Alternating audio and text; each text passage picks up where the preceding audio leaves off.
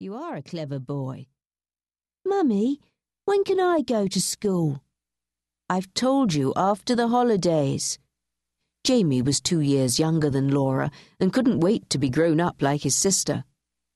Although Maggie knew it would be lovely to have the new baby, which was due in September, to herself, she would miss having Jamie's chatter and mess around. Can I stay with Daddy? Jamie's voice interrupted her daydreams.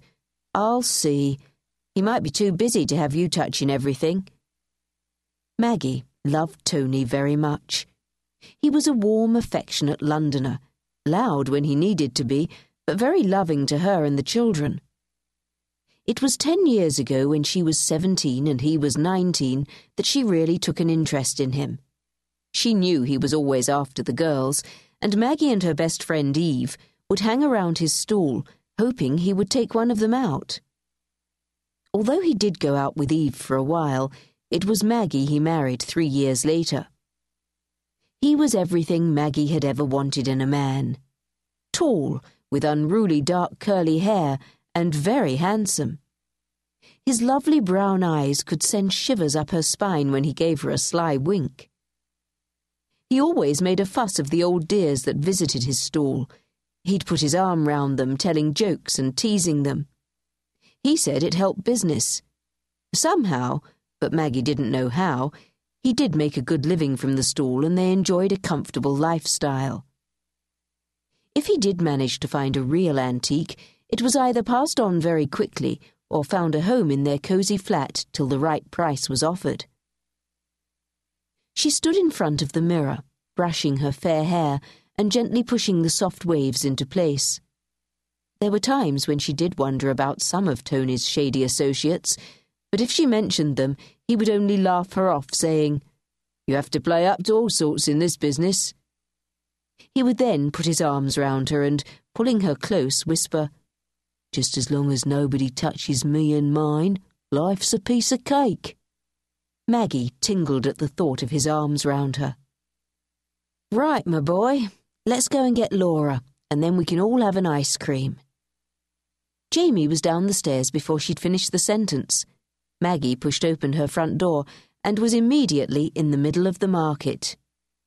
All right then, girl, yelled Fred, who owned the fruit and veg stall. He heaved a heavy sack of potatoes onto his shoulder. As usual, a thin, unlit hand rolled cigarette dangled from his lips.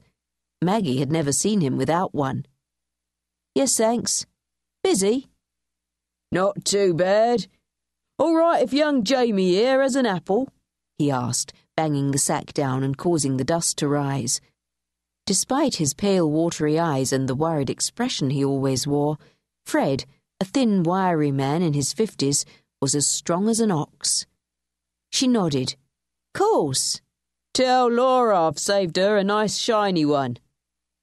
Thanks, Fred. Maggie smiled and moved on. She had known these people for years. They, too, were part of her life. She loved the whole atmosphere of the market the sound of trains rattling above the arches, the smell of roasting chestnuts in the winter. Even the rotting veg on a warm summer night helped give the market its certain smell. The organ grinder with his monkey dancing on top always raised a laugh. But when it jumped down and rattled his collecting tin, woe betide anyone who teased it or didn't pay up. It was known to bite. Jamie ran on ahead. The clip clop of a dray horse's hooves on the cobbles made him stop. Jamie turned and smiled at Maggie. He loved horses almost as much as he loved football. The smell of beer filled her nostrils. The dray was on its way to the dog and duck. The sing songs they had in the pub were always great occasions, and the new baby's christening would be the next excuse for a knees up. Tony liked telling everyone that he wanted to get a nice house and shop somewhere in the country for Maggie and the kids, but she couldn't imagine being away from Rotherhithe. Her parents had been born not far from here, and her father had worked in the tea factory. They were dead now, killed in a train crash seven years ago when they were going on holiday. The loss still upset her, especially the fact that they had never seen their grandchildren not even her brother's daughter, Doreen, who was a few months old.